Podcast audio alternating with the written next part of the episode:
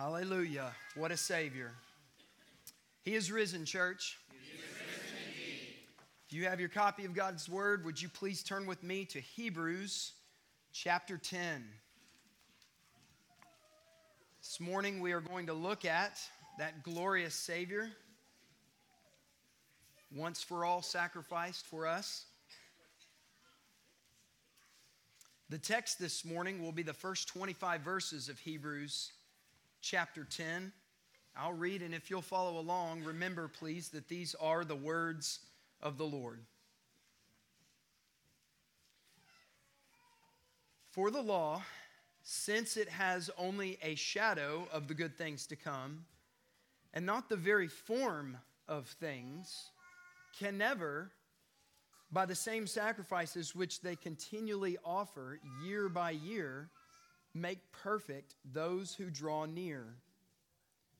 Otherwise, would they have not ceased to be offered? Because the worshippers, having once been cleansed, would no longer have consciousness of sins. But in those sacrifices, there is a reminder of sins year by year. For it is impossible for the blood of bulls and goats to take away sins. Therefore, when he comes into the world, he says, Sacrifice and offering you have not desired, but a body you have prepared for me. In burnt offerings and sacrifices for sin you have not taken pleasure. Then I said, Behold, I have come. In the scroll of the book it is written of me to do your will, O God. After saying above, sacrifices and offerings and burnt offerings and sacrifices for sin you have not desired, nor have you taken pleasure in them, which are offered according to the law. Then he said, Behold, I have come to do your will. He takes away the first in order to establish the second. By this will we have been sanctified through the offering of the body of Jesus Christ once for all. And every priest stands daily ministering and offering time after time the same sacrifices, which can never take away sins. But he, that is Christ, having offered one sacrifice for sins for all time, sat down at the right hand of God, waiting from that time until his enemies are put as a footstool for his feet. For by one offering he has perfected for all time those who are being sanctified. And the Holy Spirit also testifies to us. For after saying, This is the covenant that I will make with them after those days, says the Lord, I will put my law upon their heart, and on their mind I will write them. He then says, And their sins and their lawless deeds I will remember no more. Now, where there is forgiveness of these things, there is no longer any offering for sin. Therefore, brothers, since we have confidence to enter the holy places by the blood of Jesus, by a new and living way which he inaugurated for us through the veil that is his flesh, and since we have a great high priest over the house of God, let us draw near with a sincere heart, in full assurance of faith, having our hearts sprinkled from an evil conscience and our bodies washed with pure water. Let us hold fast the confession of our hope without wavering, for he who has promised is faithful. And let us consider, consider how to stimulate one another to love and good deeds, not forsaking our own assembling together, as is the habit of some, but encouraging one another, and all the more as you see the day drawing near. Thus far is the reading of God's word. You may be seated. And as you're seated, as we often do, we will ask the Lord's blessing on our time this morning.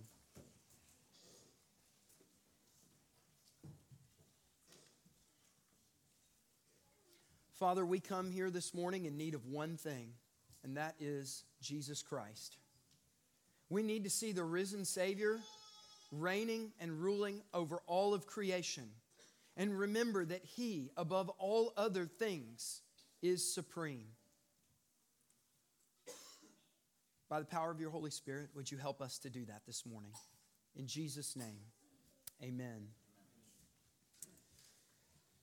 Well, church, in the summer of 2008, I was serving in what is probably the most loathed position in church leadership that is, an interim youth pastor. And while in that position, I took a group of teenagers from a rural church in South Knoxville to an even more rural retreat center in Englewood, Tennessee. Camp Livingstones was the name. And as far as Christian camps go, this place had it all climbing wall, ropes course, hiking, sand volleyball, disc golf. While we were there, we did construction projects in the community. We helped the camp frame their sanctuary. We went on a caving trip. That was back before safety standards stole a little more joy from the stockings of children's hearts. I mean, what fun is summer camp without a trip to the ER, right? All that stuff took youth ministry down one more level in Dante's inferno of family discipleship abdication time, I think. At the conclusion of our six day escapade, we hiked up a mountain, watched the sunset. No, we did not sing Kumbaya. And I asked the youth and the adults present this question With all the fun that you had this week, and all the busyness, and all the going, and building and playing, did you miss Christ? Typical youth group ministry, right? Loads of fun, light on Jesus. This morning, as we turn our eyes to the Word of God, hoping to catch a glimpse of the King of Kings, the one whom we have all been talking about when we say to one another, He is risen, He is risen indeed. I ask you the same question this morning, church. Have you missed Jesus? Many of you have testified to the uniqueness of this congregation, the supernatural fellowship that you experience here, the encouragement you feel from a church that has a passionate mission for the city and the county. You've even closed up the breaches in the wall around your marriage and parenting and are grasping with new understanding God's mission for your family and for building his kingdom. But I ask you, are you missing Christ? We can all remember over the last year the trials of various kinds, the sicknesses, the surgeries, the slander of being called a cult church. Have these things caused you to lose sight of He who controls all things? The writer of Hebrews was asking his audience a very similar question. Faced with mounting persecution and a growing interest in secondary matters, he goes through in the book of Hebrews angels, Moses, Melchizedek, the law. These early Christians had begun to undervalue King Jesus and his priceless gospel and were contemplating going back to what they had always known. In their case, it was the Old Covenant. In the flurry of activity brought about by the hand of divine providence, they had lost sight of Christ, had forgotten that their efforts, though good and necessary, were not the end, but the means.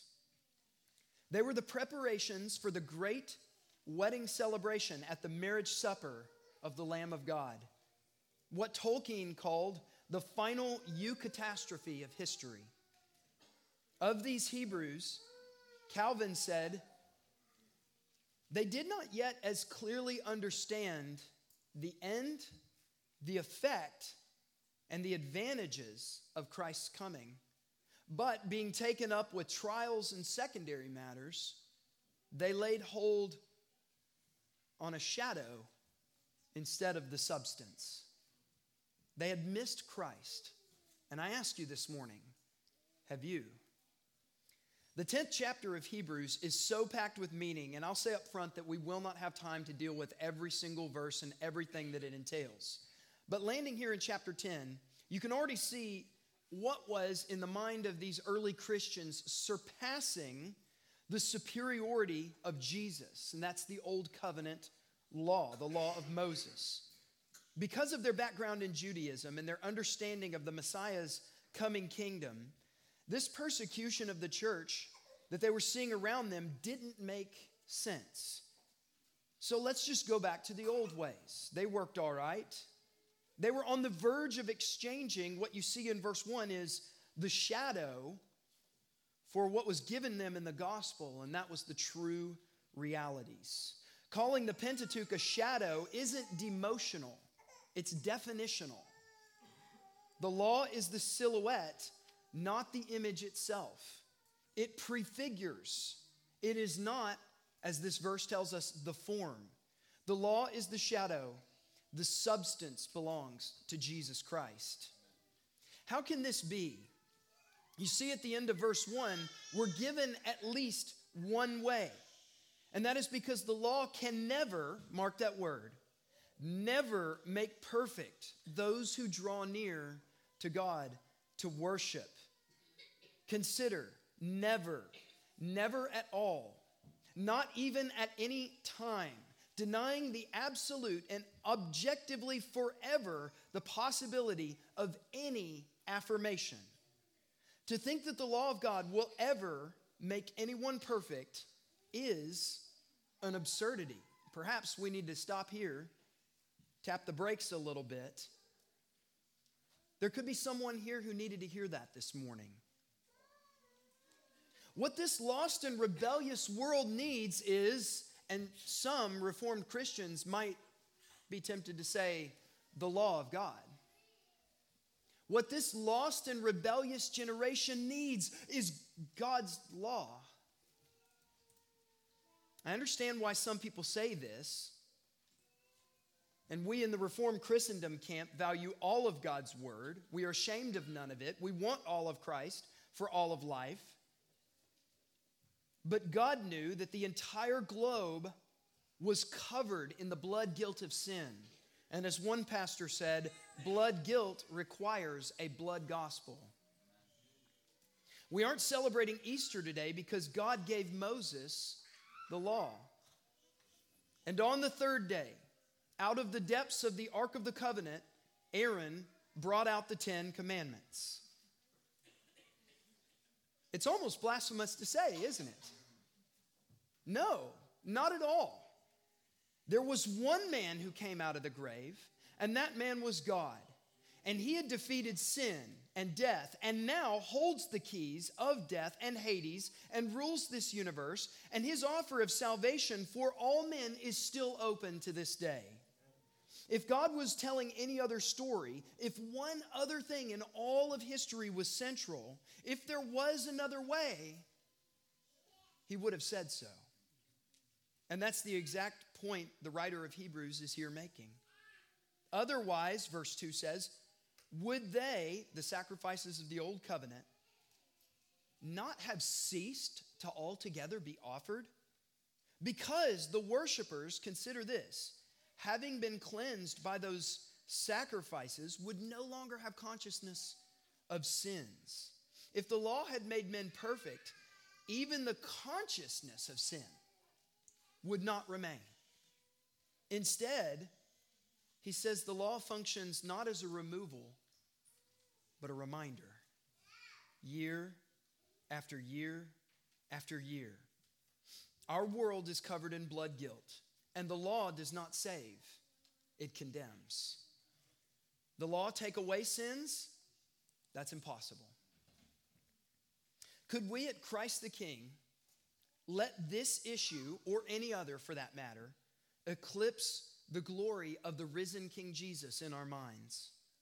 Satan has been playing his 4D chess on us for years now. Get lukewarm, downy soft churches to pound the pulpit and say over and over again the only thing that matters is the gospel. The wave of the gospel centered movement, which historically has given its allegiance first, not to the gospel, but to the culture and then to the state, and has avoided or even omitted portions of God's word, revealing its hireling status, has so incensed people like us. And our sinful reaction will be at the mention of the word gospel to cringe a little bit. And the devil says, checkmate. By so doing, he moves churches like ours away from a worldwide Son of God monarchy to becoming a republic of theonomy, which can never save. The gospel centered folks melt into what Voddie calls the moralistic therapeutic deism, and we both miss Christ. My purpose here is not to pit Jesus Christ against the law of God as if they were in some way opposed. My point is that we should never mistake shadows for realities. Will Templeton wore a shirt to prayer meeting Wednesday night that said, The goat, the greatest of all time, is the lamb. I know that's a moniker and it sounds like a little Christianese, but it's so true. And that's exactly what the writer of Hebrews wants for us. He wants that to be our ever present reality in the lives of the followers of Jesus. Nothing is better than Christ, nothing is greater, nothing is more supreme. So I ask you, church, have you been missing Christ? Why have you been missing Christ? Is your thing the law of God right now? Or is it another theological issue? Is it eschatology? Is it the cessation of the charismatic gifts, women covering their heads, Christian nationalism, patriarchy? These are all good topics. My question is are they central? What's directing you from King Jesus right now? Is it some serious financial trouble? That home deal that just won't go through? Your kids growing up and leaving the house? Your chronic health issue? The disobedient and wayward adult child? All problems that need a solution. Brothers, does your ability to protect your family trump your pursuit of Christ? Sisters, do your insecurities about your husband's opinion of your body consume time that should be devoted to Jesus? Jesus said, In this world, you will have tribulation. And none of that tribulation is going to overcome the world. But he said, Take heart, I have overcome the world. Where is Jesus Christ this morning, brothers and sisters? Where is he in your thoughts, in your conversation with other saints here? Where is he producing a steady joy that is radiant on your face? Where is he in rooting out that bitterness in your marriage or helping you put down that lust that you keep running back to? Many of you are going to hear this, and your mind will immediately jump to, well, I guess I've got to up my app mentions of Jesus in Slack or at the fellowship meal. I better start posting Bible verses more often. Got to hit that evangelism outing soon and make sure that I'm saying stuff about Jesus. And I want to say what the writer of Hebrews says no, stop. It cannot save you, it cannot bring the joy that only Christ supplies. Your law keeping will never make you perfect in the eyes of God. Adding in more Jesus isn't the answer, especially when your hands are already full of so much else. Christ is either all or he's nothing. He must be the captain, he will not be the crew. He's the only legal driver, he won't sit in the passenger seat. Oh, saints at Christ the King, what do you need to repent of this morning and let go of today so that you will stop missing Christ? The rest of this message is intended to help you see again his great supremacy in all things. But first, I want to speak to a lost person in here. Lost person, I want to let you in on a church secret, a little behind the scenes. Most churches in America today plan Easter, the day when Christians are supposed to be worshiping the risen Savior, around the lost person. That's right. The one who has no relationship with God, the one who is in rebellion to him, hating both his law and his Messiah. All over America today, the worship service of God Almighty will be planned just for the lost. Churches weeks ago started their Easter marketing campaigns. They set up that Easter landing page on the website created the Easter hashtag, put up silly banners that say things like Easter impact, flood of life. That's so ridiculous when you think about it. They'll invite secular bands that draw a crowd and have pastors acting like showmen, rappelling down to the pulpit. They'll host massive egg hunts costing in the tens of thousands of dollars. All for people who are outside the family of God. I'm sure in some ways that sounds really kind, but we refuse to do that. Not because we at Christ the King are in any way superior. We are not superior Christians, but principally, we refuse to gear our services around the lost because what happens here has 0% to do with what the lost or the saved want. We are here this week and every week because the Father demands the worship of his creatures. But, lost person, let me say something very, very good for you this morning. Even though this worship service wasn't planned around you, hear this mercy from God. You are here in this auditorium today listening to a sermon that is meant to feed the sheep of Christ. And you get to hear about the impossibility of your works to save you. Any works. You don't want to go the animal sacrifice route like they did? How about the, I spoke nicely to my spouse this last week route? I gave money to a charity recently. I'm trying to kick that cussing habit. What about the I showed up today to church on Easter route when you never show up any other time of the year? So you know your efforts at perfection in God's eyes are pretty shoddy, do you? Do you pacify that concern with the fancy that God finds these attempts humorous, that He understands you? Like a small child's attempts to put back together the broken vase after it's fallen? God is not laughing. He does not laugh. Well, He does. He laughs at the wild and crazy antics of the nations seeking to overthrow the rule of His Son. See Psalm 2. God does not laugh at your good works, lost person. The Bible says he abhors them. Isaiah tells us that he looks on them like the dirtiest thing you could imagine, like used menstrual fabric. This is because Christianity is not a do religion, it is a done religion. All the good works needed for our salvation were done in the person and work of Jesus Christ. All that remains for us as his creatures to do is that we bow in submission to his lordship, accepting that his works and his works alone are enough on our behalf. Hear this, lost person. If you don't turn from your own attempts to make amends to God and completely submit to the kingship of the risen Christ, you not only walk away in rebellion to God, but a little bit harder of heart and with a greater measure of judgment on your shoulders after this morning.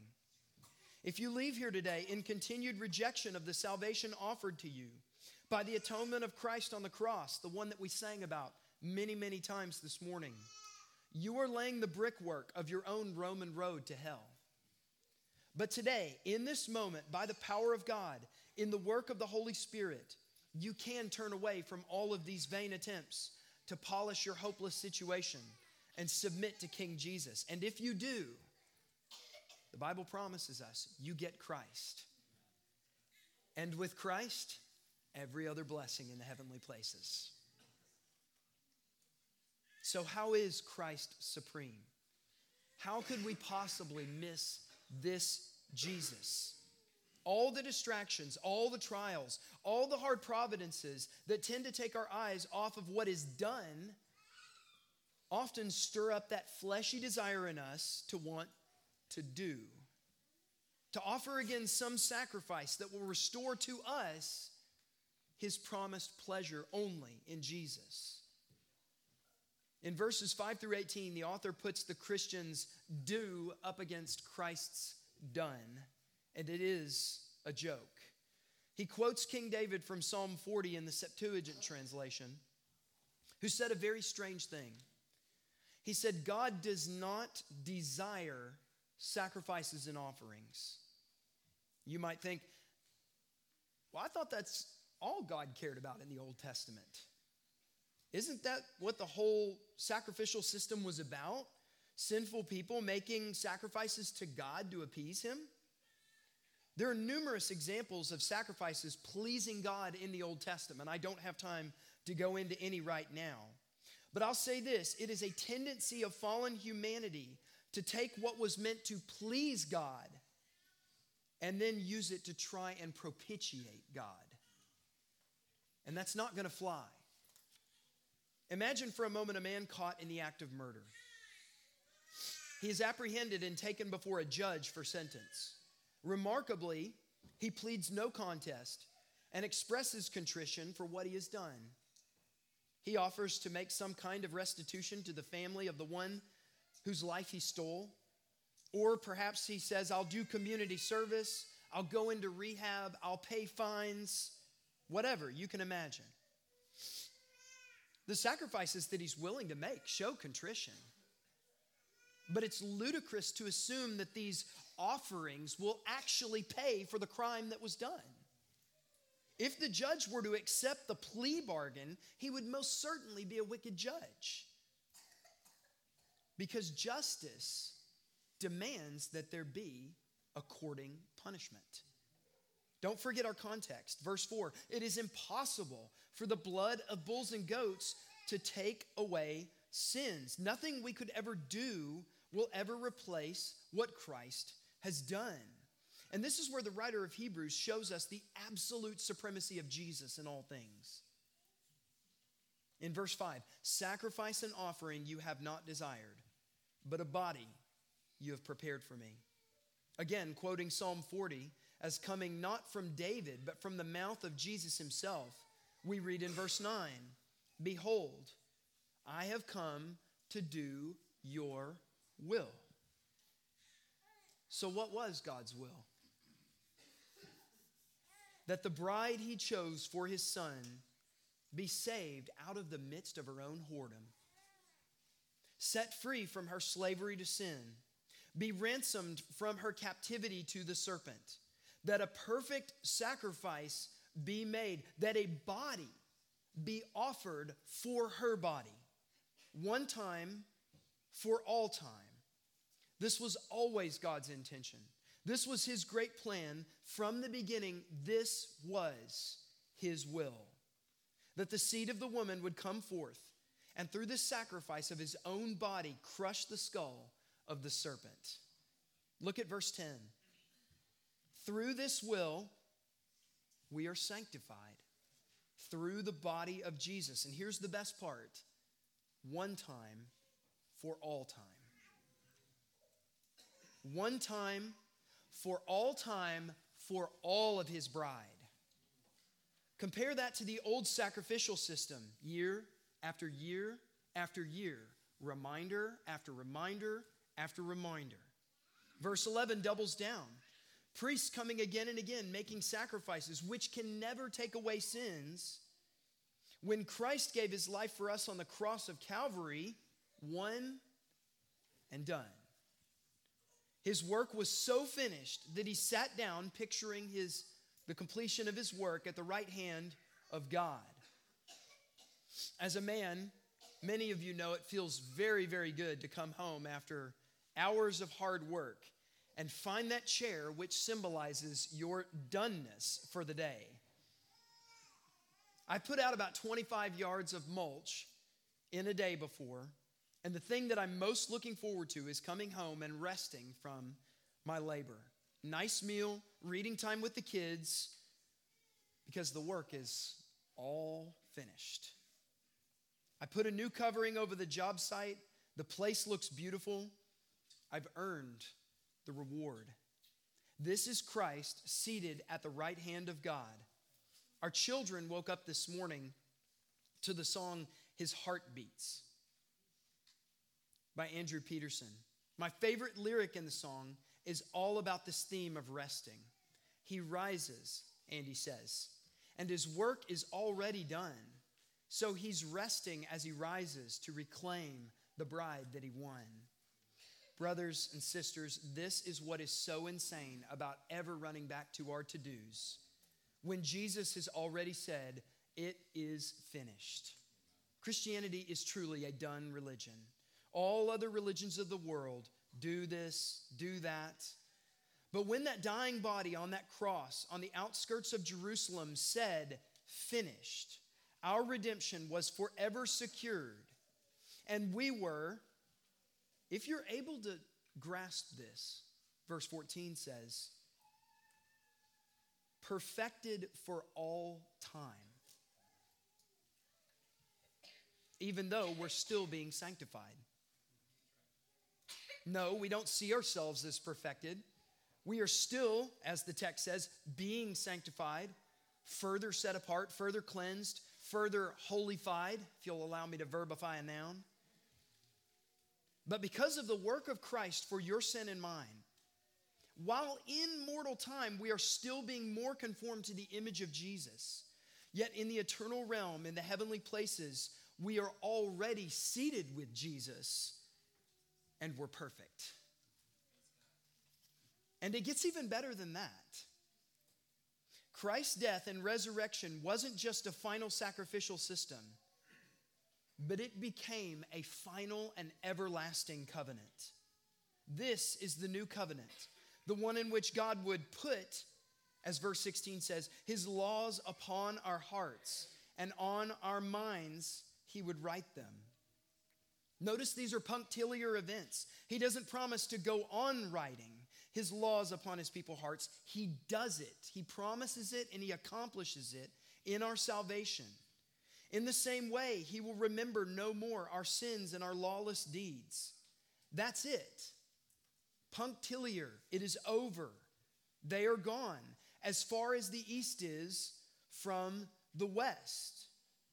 In the old covenant, the sacrifices of animals were a reminder of sins year after year. But in the new covenant, the singular sacrifice of the perfect paschal lamb erases the memory of sin. No more remembering. No, no, it's not as though God has forgotten, you might say. He lost something in his mind, as if he who knows all things could actually lack knowledge. But your sin and mine was so identified with Christ, he became sin who knew no sin, that God does no longer see it as ours, but being fully, what does the Bible say? Laid on him. In him, that is Christ, we become the righteousness of God in Christ. It almost sounds blasphemous to say, but church, this is our gospel. What is better than King Jesus? Can anything supplant the beauty and glory of this incomprehensibly good gospel? Who can separate you from the love of Christ? The answer to these three questions is the same nothing in all of creation. These Hebrews accepted the gospel of Jesus. They got zealous for spreading his kingdom. And then the trials came and they forgot about him, considered going back to the old to do method. Hear this, church.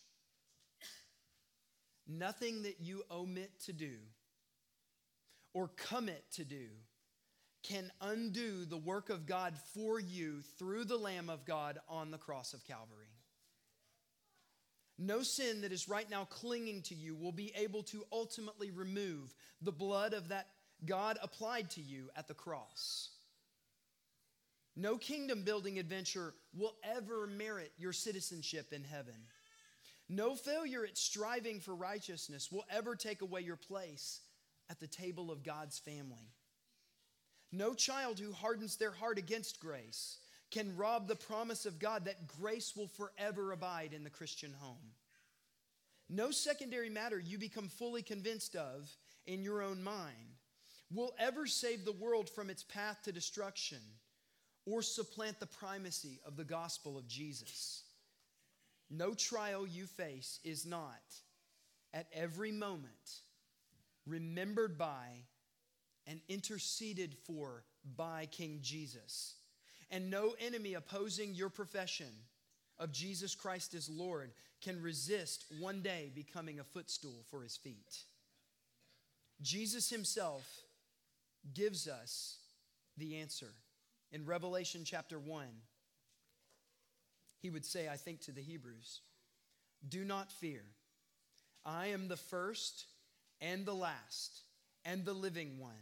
I was dead, and behold, I am alive forever and ever, and I have the keys of death and Hades.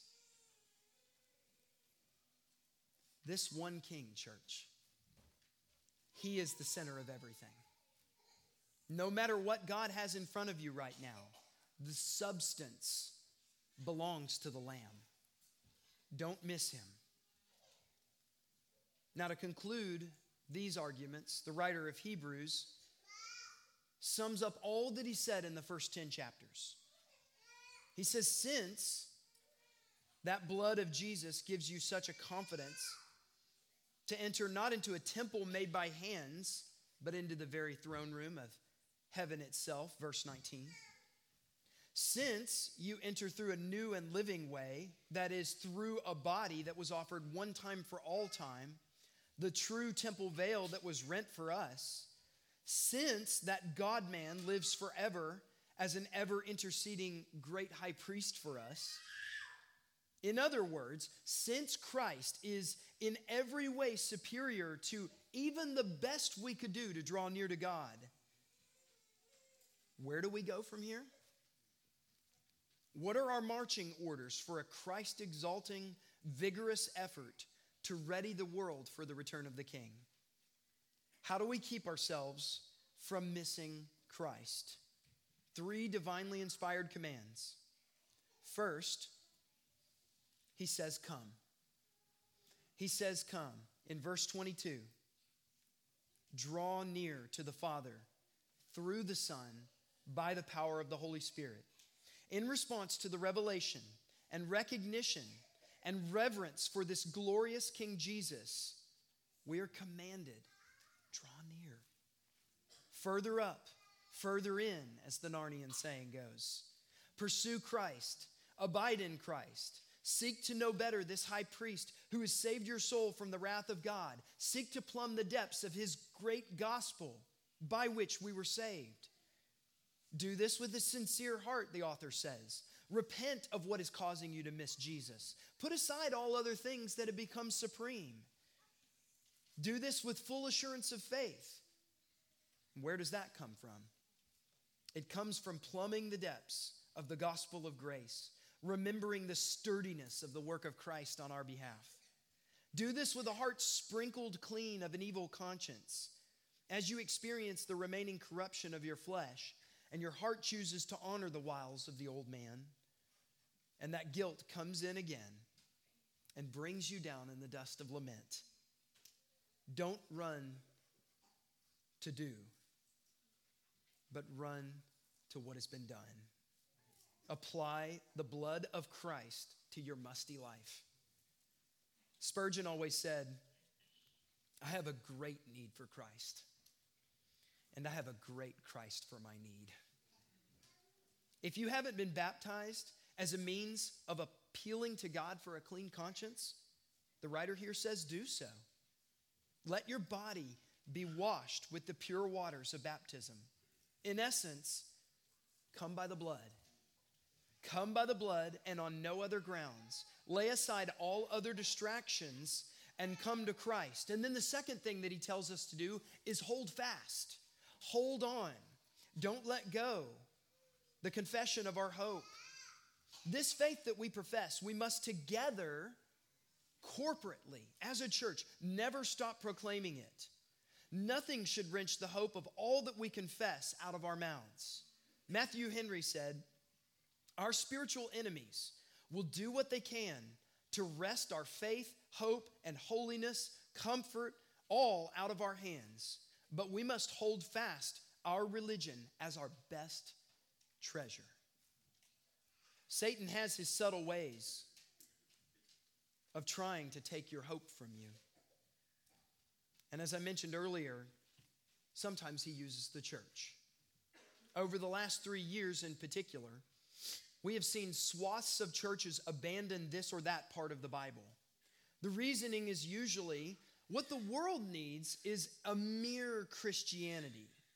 Let's leave all of the fluff, the divisive topics, the denominational stuff, the things that divide us. Let's just preach Christ. Again, here is another one of those things that sounds really good rolling off the tongue. But at the heart of this is a fundamental mistake.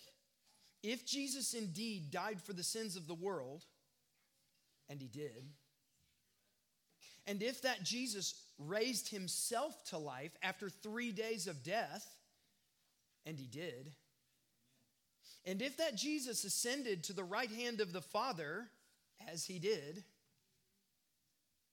then that Jesus isn't interested in our suggesting to one another what we're supposed to teach and not teach.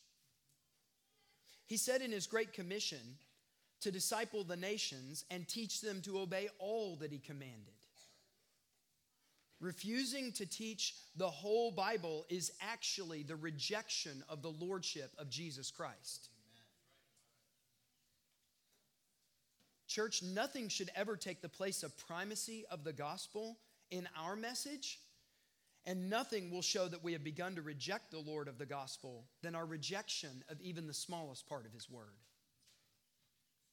Lastly, the author of Hebrews encourages us stick together. We are instructed to devote ourselves to one another in the regular meeting together on Sundays and at other times throughout the week for the sake of mutual encouragement. Those who only come to church on Easter and Christmas have no legitimate claim to Christ. Let me say that again. Those who only come to church on Easter and Christmas have no legitimate claim to Christ. If you love Christ, the Bible says that you will love his family. That's plain and simple.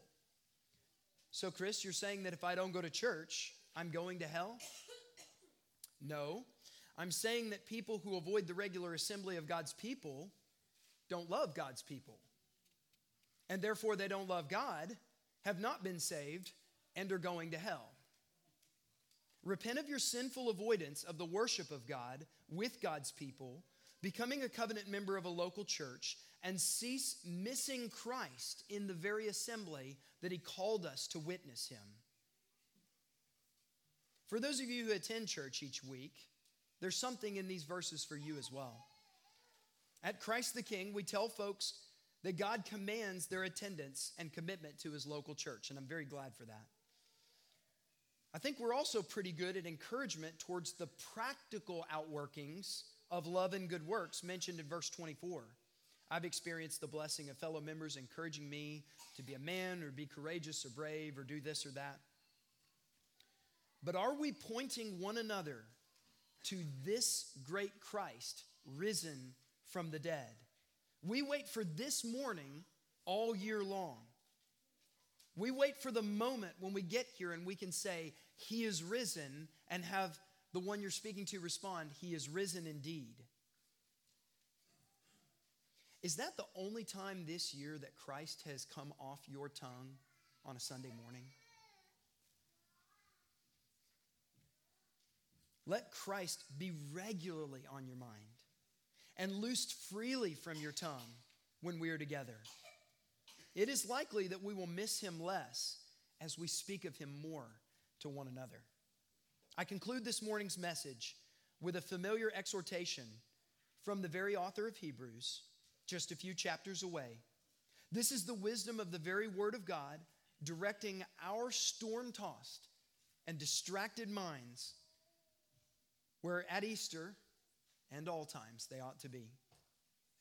Therefore, since we have so great a cloud of witnesses surrounding us, laying aside every weight and the sin which so easily entangles us, let us run with endurance the race that is set before us, setting our eyes not on the race, but on Jesus, the author and perfecter of our faith who for the joy that was set before him endured the cross, despising the shame, and is now seated at the right hand of the throne of God.